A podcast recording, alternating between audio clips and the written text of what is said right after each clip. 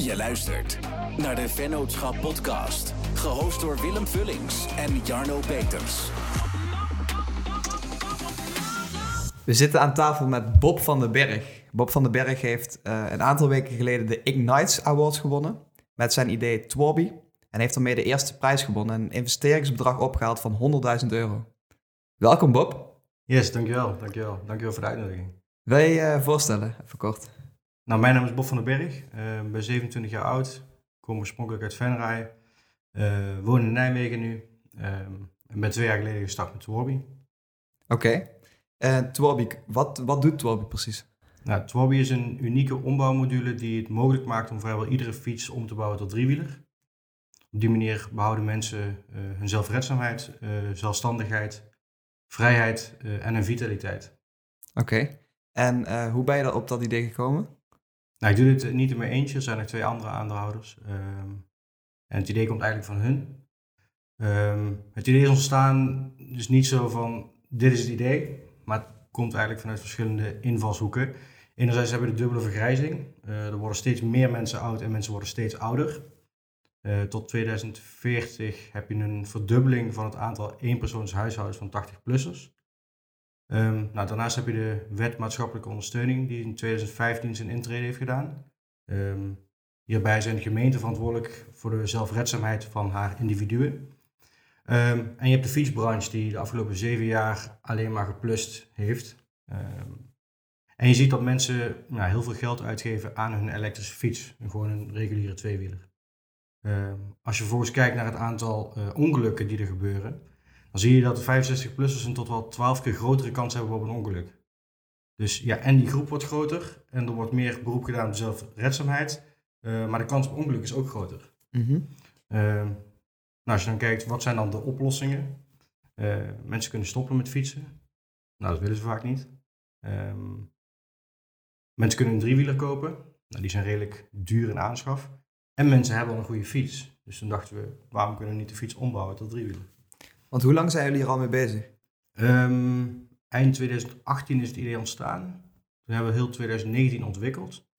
Uh, dus productontwikkeling, we hebben patent, patent aangevraagd, uh, uh, marktonderzoek, marktvalidatie. en toen eind 2019 hebben we gelanceerd. En hoe zag die ontwikkelperiode eruit? Want jullie zijn met z'n drieën. Mm -hmm. Je hebt nog geen inkomen uit het product, want het moet nog bedacht worden, het moet nog ja. ontwikkeld worden.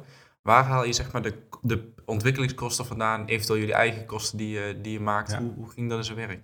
We hadden ook, uh, want dat is ook een van de dingen die ik heb gedaan, is financiering gezocht. Uh, Toby is initieel gefinancierd vanuit de Rabo Foundation. En dat is een afsplitsing van de Rabobank. En die focust zich op sociaal ondernemen. Um,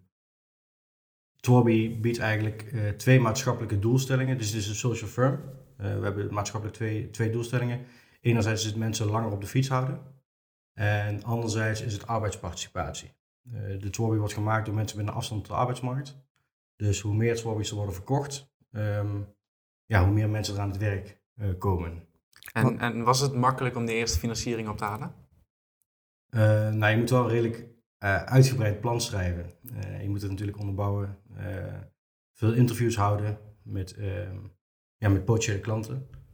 Uh, ik denk dat dat best wel belangrijk is. Heel veel mensen bedenken iets en dan is er uiteindelijk geen vraag. Dus je moet heel goed weten wat je klant wil, waarom je klant dat wil en of jouw oplossing ook wel echt de oplossing is voor zijn probleem. Of heeft hij een ander probleem, of is er een onderliggend probleem. En zo moet je eigenlijk helemaal gaan afpellen um, ja, wat het probleem is en of je daar een oplossing voor biedt. En wanneer kwam voor jullie echt die bevestiging dat het een, een valide idee was? Wanneer wist je van oké, okay, hier is echt vraag naar in de markt?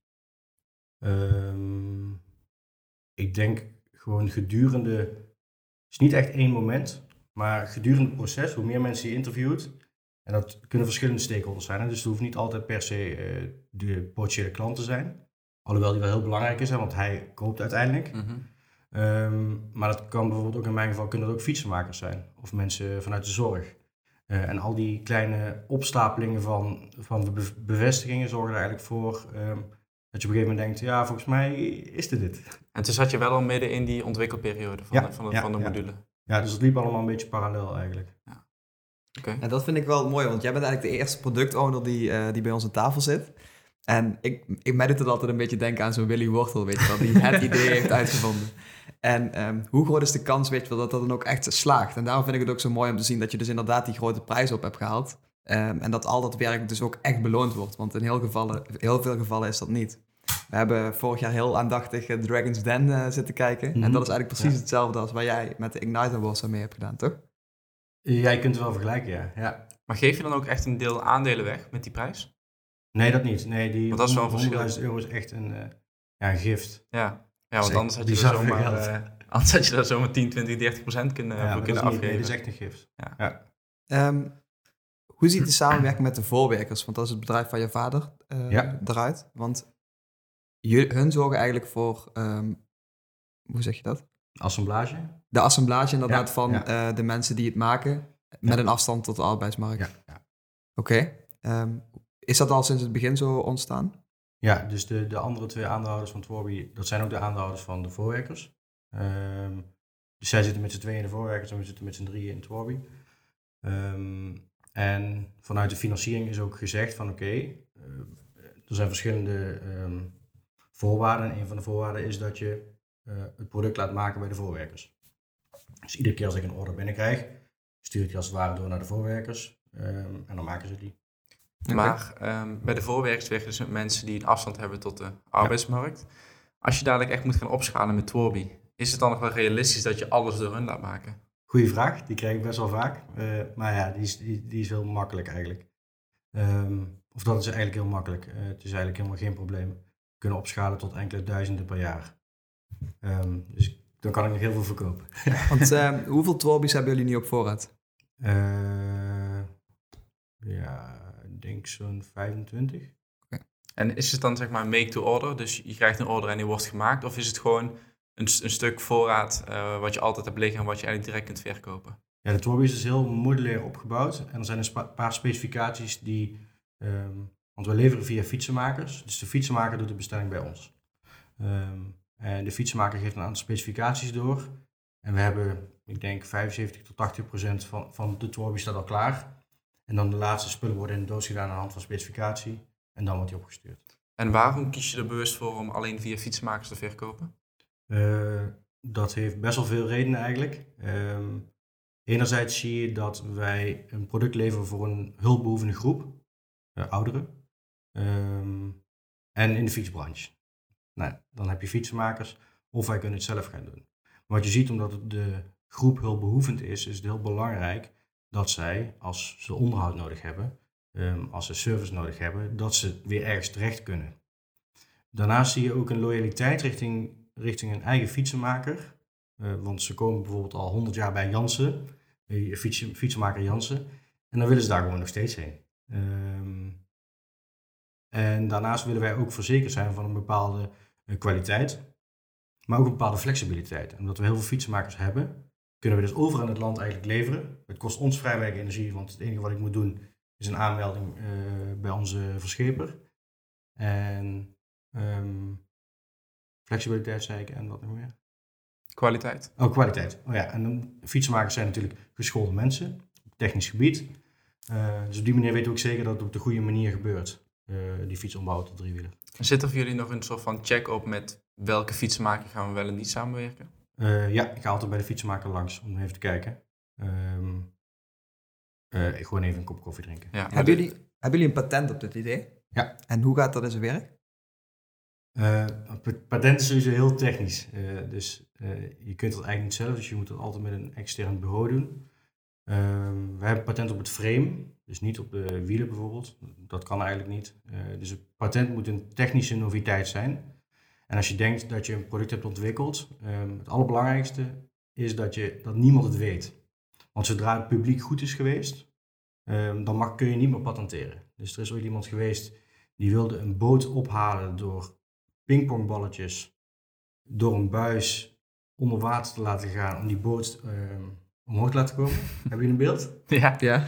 Ja, Vaak, dat, maar wel. dat stond al in het Donald Duck van 1937, dus het was publiek goed, dus kon hij geen patent aanvragen. nou, dat zijn van die grappige voorbeelden, Eh, maar dat is dus heel belangrijk. Ehm, nou, vervolgens doen ze dan een onderzoek. Wat is dan technisch nieuw? Dus dan gaat zo'n partij met wie je, met met wie je samenwerkt gaat onderzoek doen ja, naar technische nieuwe aspecten. en aan de hand daarvan ja, kun je patent aanvragen. Maakt dat het, nu, nu jullie dat patent hebben, dat de Torby in principe niet gekopieerd kan worden? Omdat je op, alleen op dat frame zeg maar, je patent hebt? Um, nou, je kunt soortgelijke producten ontwikkelen. Um, kijk, hetzelfde als een fiets. Op, op, een fiets zitten vaak ook patenten. Maar ja, een fiets heeft in principe vaak twee wielen.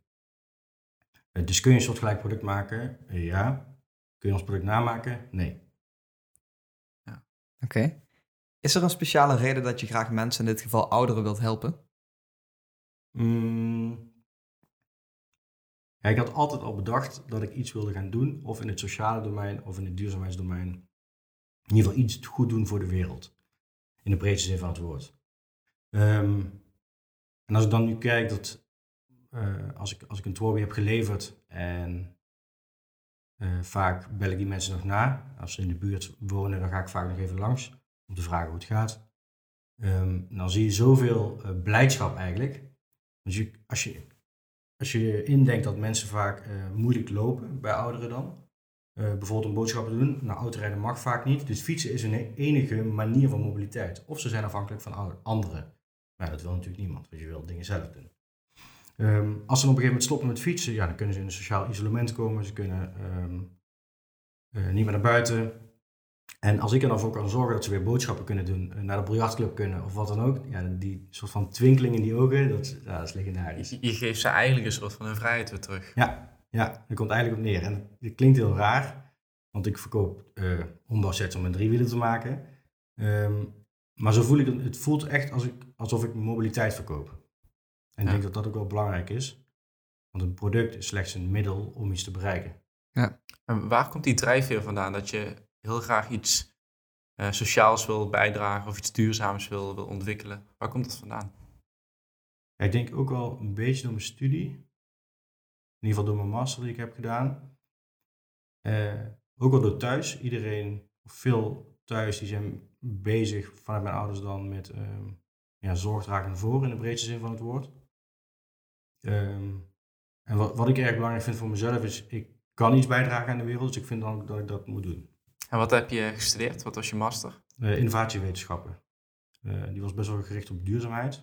Dus hoe ga je ervoor zorgen dat um, ja, de wereld een stukje beter wordt? Maar hoe ga je er ook voor zorgen dat bepaalde innovaties um, lukken? En waarom lukken sommige innovaties wel en andere niet? Soms zijn er hele goede ideeën, wat ik in het begin ook al zei, en die komen niet door. En dan heb je iets niet goed gedaan, terwijl het misschien een supergoed idee is. Heb je daar veel aan gehad voor Toby, die, uh, die studie? Um, uh, ja en nee. ja, weten jullie ook vast wel. Eh, als je een onderneming hebt, uh, dan mag je alles doen, maar moet je ook alles doen. Dus hele basale dingen als wc-papier kopen en ja, mijn internet doet het niet, moet maken, daar heb ik natuurlijk niks aan gehad. Maar een bepaald abstractieniveau, wat ik heb gehaald door mijn master, waardoor ik nu heel veel dingen kan overzien en dingen aan elkaar kan koppelen. Dus zijn niet hele specifieke dingen, maar meer de overview. Het grote plaatje eigenlijk. Ja, ja Want ja. Waar ben je nou echt goed in, zeg maar, binnen de organisatie van Twilby? Um, dat is een goede vraag. ik denk niet dat ik in iets specifieks heel goed ben eigenlijk. Um, dus ik denk dat ik wel, ik ben wel leerbaar. Um, maar dingen waar ik echt heel goed in ben. Uh, ik weet het niet. Misschien juist omdat ik alles een beetje kan, is het voor, voor het begin al makkelijker, want ik kan niet tien man personeel nemen, daar heb ik gewoon geen geld voor. Mm um, dus misschien is dat dan wel de kracht of zo, dat je van alles wel een beetje weet, zodat je in ieder geval echt een generalist. Ja.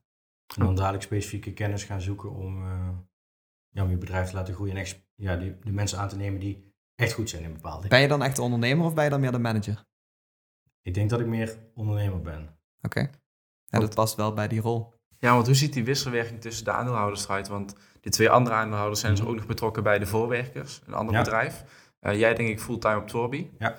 Hoe ziet, die, uh, hoe ziet die wisselwerking eruit? Ja, zij zijn stille aandeelhouders, dus ik spar met hun denk ik één keer in de maand of zo. Um, en soms als ik wel dingetjes heb, dan heb ik meestal vaak gewoon bevestiging nodig. Um, ja, dan ga ik naar ze toe. Maar voor de rest doe ik eigenlijk alles alleen. Dus je hele organisatie ligt eigenlijk in jouw handen? Ja, Ja, Oké, op dit tof. moment wel nog, ja. Hey, je hebt een eh, groot bedrag gewonnen. Ehm, op welke manier moet je dat eh, bedrag eh, of de uitgaven daarvan eh, ver- verantwoorden? Ehm, mag ik nog iets vertellen voor dat bedrag? Ja? Want ehm, het grappige is, mensen zien dat bedrag. Ehm, maar ik heb dus een heel traject daarvoor gehad. Van eh, workshops en trainingen. En ik heb een coach gehad, acht weken lang, die ik ongeveer dag en nacht kon bellen. ehm, die mij helemaal door dat traject heeft geloodst. Mhm. Dus mensen zien dat bedrag, maar dat, is, dat is alleen een uitkomst. Eh, wel een hele mooie uitkomst hoor. ik begrijp me niet verkeerd, maar ehm, Hoe heeft dat traject eruit gezien voor jou dan? Was het intensief? ja, het was best wel intensief. Dus acht weken lang hadden we om de twee weken hadden we een workshop. En daartussenin moest je gewoon dingen aanleveren. Ehm, maar je moest ook, eh, ja, het bedrijf ging natuurlijk gewoon door. Dus als ik een dag, eh hadden we bijvoorbeeld in de Apenhul, ehm, hadden we een bijeenkomst. Ja, prima. Dan moet je s'avonds, of moet je de volgende dag, moet je de rest regelen wat je die maandag niet kon regelen. Ja. Ehm, dus dat, we hadden dus ook een coach, daar had je dan individuele sessies mee. En dat heeft er toen voor gezorgd dat je uiteindelijk een businessplan moest inleveren. En dat is beoordeeld door een jury. En daar is die 100.000 euro uitgekomen. Maar die, die we die je steeds benoemt, waren het dus zeg maar alle kandidaten die meededen aan die prijs, die zaten allemaal in die Ja. coaching sessie Ja. zeg maar. Had je af en toe individuele sessies ook nog daarnaast. Nou, die had dus eh, workshops, die waren gezamenlijk en dan had je een individuele coach. En je zegt je moest een businessplan inleveren bij de jury, daar werd je op beoordeeld. Maar ehm, had je nog zo'n van pitch die je moest voorbereiden dan, die Ja, meetelde? een pitch moeten maken. Ja. Dus, dus het was businessplan en pitch en dat is uiteindelijk samen het, ja, je overwinning eh, opgeleverd. ja. Heb je nog steeds niet gezegd hoe je dat eh, bedrag moet verantwoorden. Ja, dat, was, dat was ik inderdaad, ik zat in het hoofd. Ehm, nou, ik heb dus een businessplan geschreven. In een businessplan komt eigenlijk alles naar voren. Hoe jouw liquiditeitsprognose eruit ziet, hoe je verlies- en winstrekening in de toekomst eruit ziet. Ehm, dus je hebt een salesplan moeten maken. En een businessplan is eigenlijk vooral gericht op drie, op drie punten. Dus haalbaarheid, dus ja, heeft het überhaupt zin wat je doet? Schaalbaarheid, hoe groot kan ik een impact maken? Ehm, en de impact zelf, wat voor impact heb je? Nou, daarvoor heb je dan een sales- en marketingplan of marketing- en salesplan, of hoe je het ook wil noemen. Ehm, en dus je gaat kijken, oké, hoe ga ik het doel wat ik voor ogen heb? En zij hadden dan een driejarige visie. Ehm, hoe ga ik binnen nu en drie jaar daar komen? En welk geld heb ik daarvoor nodig? Nou, daar. Oké. Wat, wat was de pijler waar je het minst zeker van was? Ehm, zo, even. Nou, wat, wat het lastige is, is dat je, wat, veel mensen vragen is van, oké, hoe groot is jouw markt? Eh, en ik weet eh, van alle individuele, dus ik weet hoeveel mensen dat er fietsen. Ik weet hoeveel oudere mensen dat er fietsen. Ik weet hoeveel fietsongelukken dat er gebeuren. Ik weet hoeveel mensen met Parkinson fietsen. Dat weet ik allemaal. Maar hoeveel mensen dan precies in mijn doelgroep vallen, dat kan ik niet zeggen. Ik weet alleen dat de groep, de potentiële groep, zo groot is, dat ik de aantallen die ik voor ogen heb, gewoon kan behalen. Want je moet daar ehm, met, jou, met jouw doelgroep denk ik ook rekening houden met de aanschafwaarde van het hobby. Want dat speelt ook weer een rol van, hey, kan iemand zich veroorloven, ja of nee? Mhm. Eh, ja, klopt. Eh, ja, het voordeel is, ik weet niet of jullie weten hoe duur een driewieler is. Ehm, de instapprijs van een driewieler ligt ergens tussen 2500 en 3000 euro. En een elektrische driewieler, en dat is vaak waar toch de doelgroep voor gaat, die zijn er vanaf 5, 5,5. Eh als je dan ziet dat mensen tegenwoordig al een goede elektrische fiets hebben, en een Torby kost 1500 euro, en dan ben je substantieel goedkoper uit dan, eh, dan een driewieler. Ja, dan het moet is ook veel duurzamer. Dus je hebt niet in de garage twee, eh, twee fietsen staan. Ja. Hey, jij bent gecoacht door Maarten Broekema. Ehm, is er iets wat je herinnert waar je nou echt iets aan hebt gehad? Eh, hij, heeft, hij heeft wel echt heel veel verteld. dat is echt, eh, hij heeft echt superveel ervaring. Dat is echt bizar. Dus ik, ik heb heel veel van hem geleerd. Ehm, hij heeft wel echt in laten zien dat, dat klinkt misschien een beetje raar, maar dat ik het product ben. Ehm, en dat ik daar ook voor moet gaan staan. Ik ben normaal iemand die niet echt op de voorgrond per se hoeft te treden. Dan zei ja, maar Bob, je bent wel eh, de vent. En de vent is de tent. Nou, dus dat... ehm, Vond je dat lastig ook eh, bij die Ignite Awards om zelf als ja, presentator van je eigen product te eh, staan? ja, dat is niet iets waar ik, wat ik altijd zou doen. Heb je Terwijl ik wel, er wel 100% achter sta. Maar ik heb gewoon niet... Ja, ik hoef dat niet per se. eh, en hoe kijk je daarop terug? Wel heel veel van geleerd, denk ik, toch? Ja, ja, en het ging blijkbaar ook goed. ja, maar ik heb gisteren even terug zitten kijken en het was niet zo alsof je ergens over twijfelde of zo. Je kwam heel zeker over, vond ik. Ja, ik ben ook best wel, ik oefen daar best wel veel voor. Oké. Ehm, ik, ik heb ooit geleerd dat je voor iedere minuut dat je een uh, presentatie geeft, moet je een uur oefenen. Ik weet niet of dat helemaal waar is, maar... Ehm, dus ja, die pitch die duurde drie minuten volgens mij. Dus ik heb daar redelijk veel voor geoefend. Oké. En, en hoe belangrijk is deze overwinning voor je in, in, in het geld wat je daarmee hebt gewonnen? Ja, geld is dus één, dat is heel mooi ehm, om te kunnen groeien. Uh, en daarmee eigenlijk de doelstellingen die we hebben kunnen verwezenlijken. Uh, maar ik heb dus ook die, die trainingen gehad, waar je gewoon weer verdieping pakt en iedere keer weer denkt of uh, ja, ingaat op, op je businessplan, hoe kan ik het beter maken. Um, en natuurlijk naamsbekendheid, want ik stond in heel veel kranten. Ik heb gisteren een, een video opgenomen bij de Maatschappij. Dat is een platform die focust op sociale initiatieven. Um, dus ja, geld is super mooi en altijd welkom. Ja. Um, maar ook die neveneffecten als het ware, die zijn uh, ja, ook heel waardevol. En, en was het ook echt zo dat je, als je dat geldbedrag niet had gewonnen, dat je uh, moeilijker kon doorgroeien? Dat je op zoek moest naar andere manieren om geld uh, te verkrijgen? ja, ja, sowieso. Ik moet nu ook nog op zoek naar financiering. Um, dus ik was sowieso op zoek naar financiering, alleen het bedrag is nu kleiner geworden. Ja, en, en waar, waar gaat die financiering naartoe? Is dat productontwikkeling? Zijn dat de mensen die je nodig hebt? Ja, medewerkers. In ieder geval, ik start met één medewerker, iemand voor sales, of marketing en sales. Um, en het vormgeven van marketingactiviteiten. Dus dat zijn online en online, offline en online uh, marketingactiviteiten. Hey, stel mijn buurvrouw wil een Torby aanschaffen. Uh, jullie hebben online volgens mij alles best wel netjes staan. Tenminste, ik heb jullie op jullie website gekeken en dat ziet er heel goed uit. Maar die doelgroep die is natuurlijk nog niet zo actief op die websites. Mm -hmm. uh, wat is dan de eerste vervolgstap die zij kan nemen? Ja, dat is wel mooi. Ik heb dus van tevoren een hele stakeholder-analyse gemaakt. Wie komt er nu allemaal, wie komt allemaal, kom je allemaal tegen in de customer journey? Want de klant koopt uiteindelijk inderdaad wat je aangeeft.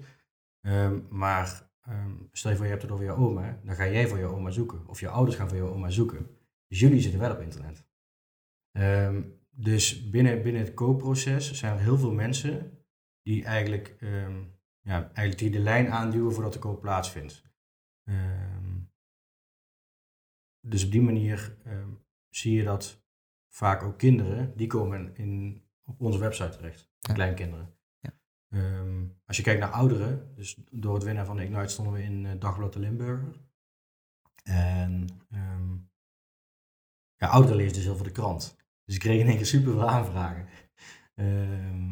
zo moet je kijken wie, wie jouw klant is, maar ook wie om jouw klant heen zitten verschillende stakeholders en hoe kun je die bewerken. Oké, okay. wel vet. Eigenlijk is het heel logisch. Ja, ik ben wel benieuwd hoe groot zeg maar, de rol van die uiteindelijke eindklant, dus die ouderen, hoe, hoe groot in percentage zeg maar, zijn of haar rol in het aankoopproces. Want eerst gaan die kinderen natuurlijk op zoek. Mm -hmm. um, de fietsenzaak zelf zal een grote rol spelen, want ja. die kan het product aanprijzen als het nog niet bekend is bij de klant. Hoe groot schat jij de kans uh, dat de rol is van die eindconsument? Uiteindelijk is die 100%. Want als uh, uiteindelijk de, de potentiële klant ja of nee, of nee zegt, dan is het gewoon nee. Dus uiteindelijk heeft die 100% uh, beslissingsbevoegdheid als het ware. Alleen ja, de weg ernaartoe, um, het bewust maken van um, het product. Kijk, iemand die oud is zal vaak zelf niet zeggen van, oh shit, ik heb een driewieler nodig. Maar als jij bezorgd bent over jouw oma, dan denk je wel van, oh, oh ja, um, mijn oma is een keer gevallen met boodschappentassen en toen uh, had ze een week een blauwe arm. Ja, dan, dan voel je je verantwoordelijk. Ja. Um, en dan ga je kijken naar oplossingen. Nou, vaak ga je op internet zoeken, je gaat even naar de fietswinkel toe of wat dan ook. Um, dus de, de potentiële klant heeft uiteindelijk 100%. Alleen in de weg naartoe kun je dat heel erg beïnvloeden. Is het dan zo dat jullie qua product heel, ja, natuurlijk heel erg focussen op die eindconsument, dus die ouderen, maar dat jullie je qua marketing en qua naastbekendheid juist meer op een iets jongere doelgroep richten? Eigenlijk de kinderen van? Uh, ook. Dus online is wel vooral denk ik op kinderen en kleinkinderen. Maar je ziet ook dat ouderen steeds, ik spreek ook mensen van 80 die ons via internet hebben gevonden. Dus die zijn er ook steeds meer. Mm -hmm. um, maar wat ik eigenlijk wil, wil gaan doen, ik heb ook een keertje in het blaadje gestaan van de KBO-PCOB. Um, dat is de Katholieke Bond voor Ouderen. Nog iets. Uh, met 100.000 uh, uh, drukkingen. En Hij ziet die ouderen die lezen gewoon heel veel papier nog. Mhm. Dat word ik net ook al aangegeven van, van Dagblad de Limburger. Ja, dat lezen zij. Mhm. Dus die ouderen kun je dan weer via een ander kanaal eigenlijk bewerken. Welke, welke uitdagingen hebben jullie gekend tijdens het ontwikkelen van die Tworby? Ehm, mijn ongeduldigheid. nee, ja, kijk, ontwikkelen is zeker bij iets nieuws, daar moet je de tijd voor nemen. Dat is ook een beetje een creatief proces. Eh, dat is niet echt aan mij besteed, omdat ik gewoon door wil. Ehm, en ja, verder echte problemen. Ja, totdat je het product volledig hebt, ben je het in onzekerheid. Oké, is het product goed genoeg? Werkt het product? En ons product is ook, ehm, heeft ook een CE-markering. Dus het is officieel een medisch hulpmiddel. Ehm, je moet de juiste onderdelen binnenkrijgen. Dus eigenlijk, ik zie het altijd een beetje als een spinnenweb. En als je in één touwtje trekt, dan gaan al die andere touwtjes ook bewegen. En ehm, je moet ervoor zorgen dat al die touwtjes een beetje in balans zijn. Dus niet, niet per se één ding wat, ehm, ja, wat heel spannend was, alleen het geheel, het totaal. Hoe ben je daarmee omgegaan om het zeg maar, ja, om er eigenlijk ervoor te zorgen dat de spinnenweb niet aan elkaar valt? Ja, dan komt toch een beetje mijn ongeduldigheid terug. Dus overal steeds achteraan zitten. En ervoor zorgen dat het precies gebeurt op de manier zoals ik voor ogen heb. Want hoe, hoe zag dat eruit? Was jij zeg maar in de lead van alles en die stille aandeelhouders waren al een beetje op de achtergrond? Of, want, je- want je zei van hun hadden eigenlijk het idee, zijn zij in die ontwikkeling daar nog een stuk nauwer betrokken bij geweest? Ja, wel iets nauwer, ja. ja. Er is nog een andere persoon ook bij geweest. Ehm, maar meer een ondersteunende rol. Ehm, maar uiteindelijk heb ik wel... Ik heb de ontwikkeling... Dus ik heb het product niet zelf ontwikkeld. Alleen Mhm. ik heb wel de input gegeven voor de mensen die het hebben ontwikkeld. Van oké, deze specs hebben we nodig. Dit moet het kunnen. Ehm, dus ik was wel daar in de, ja, in de lead. En was die samenwerking toen ook al met de voorwerkers? Ja, ja, ja. En heb je daar nog zeg maar, uitdagingen gekend om met mensen met een afstand tot de arbeidsmarkt eh, zo'n product tot stand te brengen? Nee, eigenlijk niet. En dat komt omdat de andere twee aandeelhouders werken wel heel lang met mensen met een afstand arbeidsmarkt. Dus het product is ook in die zin opgebouwd op een manier zodat die mensen, ja, dat klinkt een beetje raar, want het zijn ook gewoon mensen, maar dat, dat zij ook gewoon ehm, het product in elkaar kunnen zetten. En heb je daar een voorbeeld van hoe je dan iets normaal zou doen eh, of normaal zou aanleveren of specificeren en hoe je dat nu doet? Ehm, nee, want zo technisch ben ik niet onderlegd. Ehm, ja, het zit hem vaak dan in, in, in de uitwerking. Dat je gewoon stapsgewijs aan die mensen uitlegt, oké, je moet hem zo en zo in elkaar zetten. Dus eigenlijk hele duidelijke instructies Ja, klaar hebben liggen. Ja. Denk, je, denk je dat dat de voornaamste reden is dat je hebt gewonnen? Dat het mes van twee kanten snijdt? Dat je twee groepen helpt? Mm, nou, er waren ook wel andere ondernemingen die dat ook hadden. En ik vind dat persoonlijk wel heel, heel sterk. Ja, je creëert een win-win-win situatie in principe. Ja, En dat is ja. mooi als je dat kunt doen als ondernemer. Ja, ja precies. Ja. Hoe zorg je ervoor dat eh, fietsenwinkels eh, juist die Twarby aan, eh, aanprijzen in plaats van een gewone tribulier? Omdat daar waarschijnlijk iets meer marge op zit. Dat ze duurder zijn. Eh, ja, dat klopt. Ehm langs gaan in ieder geval. Dus, eh, ik heb op dit moment heb ik eh, 54 dealers. En sinds vorige week de eerste in België. Dus dat is Kijk. leuk. Ehm, maar ja, ik focus wel op fietswinkels van Bike Total en Profile. Dus je hebt bijvoorbeeld Dekkers hier in Wansum. Dat is een van mijn dealers. Ehm, en zo probeer ik eigenlijk overal in het land, probeer ik op gepaste afstand probeer ik een dealer te hebben. Ehm, wat ik altijd doe, is ik stuur een mail, eh, bel ik achteraan, dan pak ik een busje, doe ik de demo achter en dan rijd ik erheen. En dan ga ik gewoon mijn verhaal doen. En hoe lang duurt het dan om zo'n demo te installeren op een fiets? Of kun je dat niet ter plekke doen? Nee, want de demo, of de demo zit eigenlijk altijd onder de fiets. Oh, dus je neemt eigenlijk gewoon de hele fiets Ja, mee, inclusief jouw module. Ja, ja, ja, precies. Ja. Ja, om het resultaten te laten zien. Bob, we gaan een aantal jaar terug in de tijd. Wat wilde jij worden toen je klein was? Ja, ik had die vraag al gezien. Eh, ik kan me nog twee dingen herinneren. Eentje was architect. En de andere, ik wilde naar de Kleinkunstacademie om cabaretier te worden. Had, had misschien wel gekund. ik weet het niet, maar misschien wel. Had je wel een grappig gekund. Bob, wat vind jij het allerleukste aan je werk? Ehm, dat is eigenlijk precies hetzelfde als wat ik ook het allerstomste vind aan mijn werk. Dat ik alles mag doen. En is ook dat je alles mag doen. Ja. Of alles moet doen. Wat vind je echt niet leuk om te doen dan? Ehm, ja, ik vind het soms. Ik, ik ben ehm, soms confrontatiemijdend. soms vind ik bepaalde telefoontjes lastig. En dan stel ik dat maar uit, stel ik dat maar uit. Ehm, en uiteindelijk doe je dat telefoontje en dan stelt helemaal niks voor. Dat is het altijd. Ja. Ja, ik ken het heel erg van. Dan kun je best Die- meteen op de dag doen, je er ook meteen vanaf. Ja, Ja. ja eigenlijk wel. Maar ik heb wel geleerd, en dat heb ik echt van iemand geleerd, ehm, die zegt van, oh, als je een dag niet lekker voelt, dan moet je dat Mhm. telefoontje niet doen die dag. Snap je? Ja? Oké. Dus oh, dat kan ook voor een salesgesprek gaan. Als je je echt niet goed voelt, als je er echt niet goed lekker Ja. in je vel zit, stel het gewoon een dag uit, maar doe het dan wel. Op het moment Mhm. dat je er echt klaar voor bent. Ja, wer- werkt dat echt zo? Ja, want op het moment dat je, dat dus, ehm, dat je dus verkeerd dat gesprek in gaat, dan kan misschien is het wel een potentiële klant, misschien is het een hele grote Ja. opdracht. Dan breng je dat gevoel mee in dat gesprek. Maar, Ja. van- maar van de andere kant is het ook zo, en dan vergelijk ik het misschien met iets wat niet heel vergelijkbaar is, maar als je je echt shit voelt en je gaat sporten, dan voel je je daarna toch ook super. Dus als je een beetje, eh, als je een klote dag hebt op het werk en je gaat toch een moeilijk gesprek aan, dan kan ik me ook voorstellen dat het juist heel lekker is. Ik denk eh, dat klopt wat je zegt, maar dan gaat, stel je voor dat je ehm, je werk voor jezelf aan het uitstellen bent. Maar nu ga je echt inspelen op de emoties van iemand anders. Dus dat breng je dan over. Als dat een heel belangrijk gesprek is, kun je dat beter een dag uitstellen. Dat is wel, Ja. dat is wel interessant. Ik denk wel, om daarop aan te haken, dat eh één ding heel belangrijk is, dat je altijd bij iedereen 110% geeft. Ja. Ehm, je, want je weet nooit hoe belangrijk iemand is. Ehm, of kan zijn. Ik heb wel eens met mensen gepraat en dan, ehm, ik was laatst op een bijeenkomst. In de laatste drie minuten heb ik iemand gesproken. Ik had die man de hele dag niet gesproken en op het einde sprak hij me aan. Ehm, heb ik gewoon vijf nieuwe bedrijven uitgehaald die ik kon contacten. Nee, Het is wel mooi dat je dat zegt, want zeker op zo'n netwerkbijeenkomsten zijn vaak de mensen waarvan je het niet verwacht, Ja. die hebben het meeste invloed op, eh, ja, of de bieden, kunnen de meeste meerwaarde voor Ja. jou bieden. Ga je veel naar eh, dat soort bijeenkomsten? Nee, eigenlijk niet. Nee, dit, daarvoor was ik gevraagd om te pitchen. En volgende week ga ik ook eentje waar ik gevraagd ben om te pitchen. Eh, maar voor de rest eigenlijk niet. Zeker nu met corona is het best wel lastig, want die zijn er Mhm. dus niet. Ehm, maar ik ben wel op zoek naar een... Dat is wel iets waar ik tegen... Ik ben op zoek naar een manier of een, of een vorm om samen te komen met andere jonge ondernemers.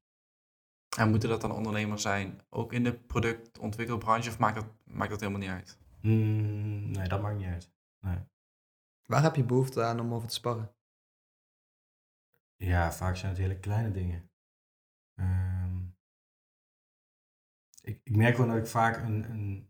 Ik heb dan een aantal scenario's uitgedacht. Ik denk vaak in scenario's. Dan denk ik, we kunnen dit, dit, dit doen. Dit heeft deze voordelen, dit heeft deze voordelen. En eigenlijk wil ik dan van iemand horen van hoe hij er tegenaan kijkt. En als ik dat van vijf mensen heb gehoord, dan heb ik mijn antwoord. Is het niet zo dat je het vaak toch al zelf weet, maar dat je gewoon die bevestiging wil hebben? Ja. Want dat gaf je net ook al aan. Ja, ja, ja, ja, ja, is, ja, is, ja, is wel zo. Nee, ik snap het wel. Ik kan me dat wel voorstellen. Vooral als je voor een grote keuze staat. Dus het is of ik ga naar links, of ik ga naar rechts, of ik ga rechtdoor. Ja.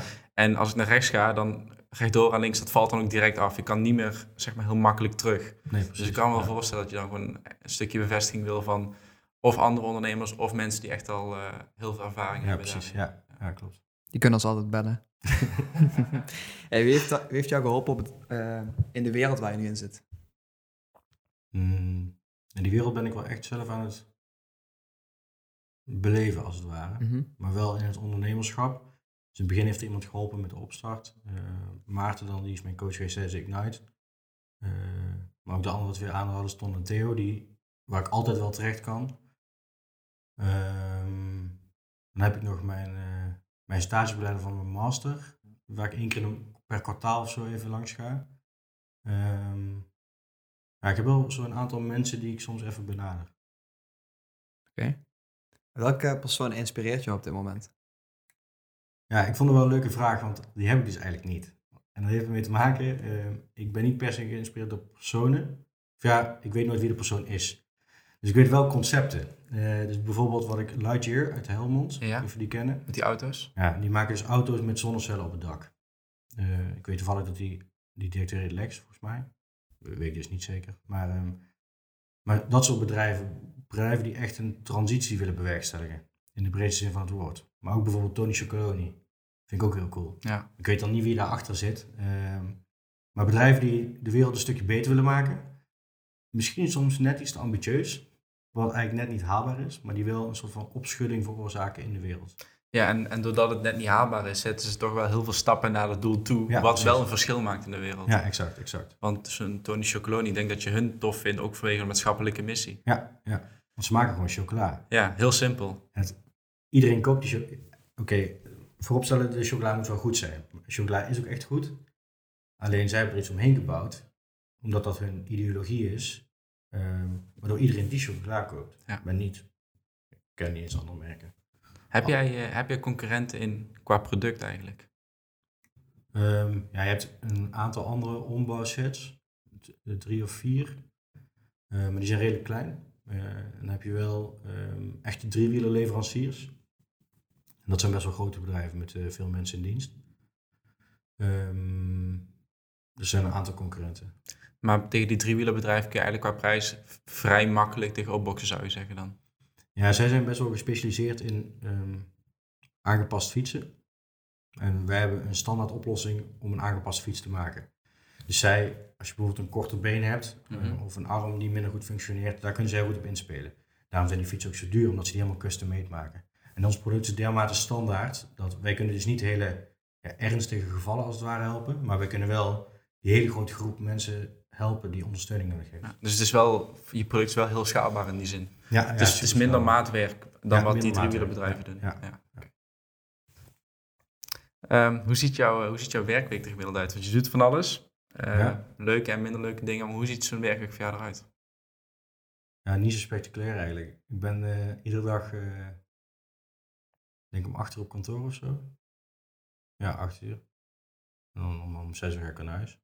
Maar zit je veel op de weg bij, eh, bij klanten, bij dealers? Of Nou, ik je- probeer dat wel een beetje te, splitsen. Dus ik wil niet de hele week op kantoor zijn, maar ik wil ook niet de hele week weg zijn. Want als je op de weg bent, ja, ik kan wel een paar telefoontjes plegen. Als ik er vijf tot tien heb gepleegd, ja, dan is het ook op. Ja. Ehm, dus soms heb ik de- denk, en dat is wel fijn trouwens, in de auto kan ik ook wel denken. Vaak zet ik dan of muziek op of een podcast en dan kan ik gewoon mijn hoofd laten eh, ratelen. Eh, maar soms moet er ook gewoon gebeukt worden en gewoon gewerkt worden. Ehm, en dan ja, zit ik dus gewoon op kantoor Waar is jullie kantoor? in Arnhem. Is dat bij de voorwerkers? Ja. Ja.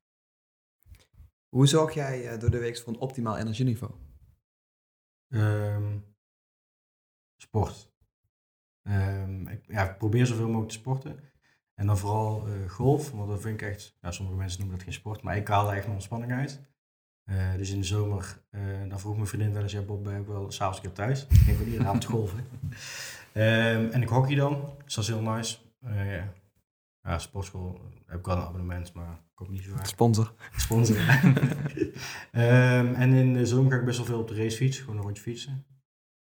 Ehm, maar ik merk dat sport een van de weinige momenten is dat ik mijn hoofd leeg kan maken. Dus ik kan buiten, ik kan ook soms niet zo goed ontspannen, want dan ben ik gewoon bezig. Ja. Is mijn hoofd aan het ratelen. En met sporten moet je echt op het andere ding focussen. Namelijk om je zweetdruppels van je hoofd af te halen. ja, je, je sluit je automatisch een beetje af van, Ja, van de buitenwereld. ja. Is dat met golf? Want ik golf zelf niet. Is dat ook zo dat je dan ja, enerzijds je hoofd leeg kan maken? Dat geloof ik wel. Maar dat je dan ook echt kunt gaan nadenken wat je bijvoorbeeld net zei, wat je in de auto doet. Of, of ben je wel echt zo gefocust op het spelletje zelf dat dat niet kan? Ik ben wel echt zo gefocust op het spelletje dat ik niet kan nadenken dan. Nee. nee. Dat is ook wel grappig, want golf lijkt niet heel intensief, maar je bent wel vijf uur aan het wandelen. Dus je maakt eigenlijk een super lange wandeling en ondertussen sla je soms tegen een bal aan. Ja. Dat is eigenlijk wat je aan het doen bent. Doe je dat ook nog voor je netwerk? Eh, zit ik wel over na te denken, maar dan moet ik iets beter worden, want ik wil natuurlijk wel winnen. ja, dat snap ik. En Willem is ook toekomstig golfer. eh. Hou op, man. hey, lees je veel? Ehm, te weinig. Heb je wel een leestip voor ons? Een Leestip? Leestip, ja, eh, heb ik. Ik zal trouwens even uitleggen waarom ik te weinig lees. Ik wilde namelijk graag, super graag lezen, want ik vind het wel heel interessant en ik vind het heel leuk om kennis eh, te absorberen. Ehm, alleen als ik ga lezen, dan ga ik weer nadenken over Torby of over iets anders. Dus ik kan precies vijf pagina's lezen en dan is mijn hoofd weer... Dus je, je bent eigenlijk op zoek naar manieren, bijvoorbeeld sport, om juist even je gedachten van Ja. Torby af te zetten. Ja, serieus. Ja, Want anders ben je gewoon 24 aan het ratelen in je hoofd. ja, ja, bewust en onbewust. Ja. Ehm, maar leestip, ja, ik vind het wel leuk om erachter te komen waarom mensen bepaalde dingen doen. En dan ga ik helemaal terug.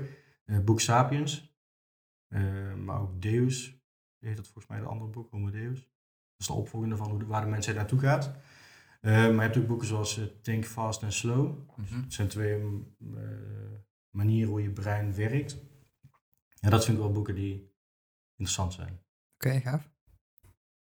We hadden het er in, de, in het voorgesprek even over. Je luistert ook veel podcasts. Uh, welke zoal? Uh, ja, ik heb serieus die van jullie dus uh, best wel veel geluisterd. Uh, bijna allemaal. Ehm, de Zelfs podcast luister ik. man dan man de podcast. Is ook heel nice. je hebt ook een podcast over boeken. Die is ook wel nice. Boekenclub? Nee, de boek... Nou, iets over boeken. En de Jordcast luister ik ook. Want dat vind ik altijd inhoudelijk nieuws en dat is best wel, gaat best wel diep. Lekker met een kritisch, uh, kritisch Ja, kritisch, ja, dat vind ik wel fijn. Ja, die die heb ik nog niet echt kunnen... Uh, ik weet niet, ik kom er nog niet helemaal in. Maar die andere die nu wel, ook Man Man Man de podcast. Ja, dat is gewoon dat lekker... Is gewoon lekker, uh, lekker luisteren. Ja, precies. Ja. Af en toe ook wel lekker. Bob, wat sta jij met uh, over vijf jaar? Ja, ik wil over vijf jaar wil ik een merkverwatering zijn van het woord driewieler. En wat houdt het in? Iedereen kent wel het woord Luxeflex. Maar Luxeflex is helemaal niet dat product, maar dat is een merk. Dus ik wil dat over, drie, over vijf jaar iedereen zegt, ik fiets op een twaalf en niet op een driewieler. Net zoals Coca-Cola. Bijvoorbeeld, ja. Mooie doelstelling. Mooie of ambitie, iPad ja. of ja, iets in die trant. En, en ook wel, um, want ombouwmodule, ja, ik krijg bijna niet uit mijn mond. Dus Ja, dan dat- is Tworby natuurlijk veel makkelijker om, uh, Ja, om te zeggen. Ja, klopt. Ja, mooi We gaan verder met het spel Dilemma's. Ja, we noemen om de, om de beurt een, uh, een dilemma. En dan mag je zo snel mogelijk antwoorden. oké. Dorp of stad? Stad, Ochtend of avond? ochtend, Bellen of appen? Be- bellen, Specialist of generalist? Eh, generalist. Dit wordt een lastige voor jou, maar bier of wijn? Je moet kiezen, hè? Bier, Eh, naar de gym of hardlopen? hardlopen, Camping of luxe hotel? Eh, camping, McDonald's of sushi? sushi, Club of kroegtijger? vroegtijger, Leider of volger? leider, Audi of Tesla? Tesla, Radio of podcast? podcast, Wandelen of fietsen? fiets. Wintersport of zonvakantie? Dan ga ik voor wintersport, want ik hou echt niet van zonvakantie. Koffie of thee? Koffie, En tenslotte spreken of luisteren? luisteren. Welke, welke wil je nog even op terugkomen? Welke vond je lastig? Ehm, kan ik eens even kijken? Dorp of stad, denk ik. Want je komt uit een dorp, maar je woont al jaren in de stad. Ja, die vind ik heel makkelijk, want ik wil juist in de stad wonen. En waarom? Ik, vind, ehm, ik hou best wel soms van een beetje anoniem zijn. En dat kan heel lekker in de stad. En ik vind het heel fijn dat er in de stad altijd iets te doen is. Dus als je gewoon op zondagmiddag zit er in de kroeg, zit er, ja nu niet met corona, maar normaal zitten er bandjes en je kunt gewoon lekker eh, ja, gewoon dingen doen. Is dat ook weer een beetje die afleiding die je nodig hebt, die je dan altijd kunt vinden als je dat wil? Ja, Of is het puur ontspanning? maar dat is wel echt ontspanning, denk ik. Het is niet per se afleiding. Maar gewoon het feit dat je iets kunt doen. Ik maak er niet altijd gebruik van, hoor, maar dat het kan. Ja. Ja, vind ik gewoon chill. Je weet eigenlijk altijd dat als je er behoefte aan hebt, dat, ja, dat, het iets mogelijk is. Ja, Ja, ja, ja. Heb jij nog een gouden tip voor de ondernemende luisteraar? Nou, ik vond de, de laatste stelling, eh, spreken of luisteren. eh, ik denk dat je als ondernemer luisteren altijd moet luisteren. Eén, doe ik dat graag. Eh, want dan kun je kijken van oké, hoe denkt iemand anders erover? Wat kan ik daarmee? Ehm, en als je heel veel eh, zelf praat, dan kom je er nooit achter wat jouw klant wil. Dus ik denk dat dat eigenlijk de belangrijkste wat ik zou willen meegeven. Luisteren, luisteren, luisteren.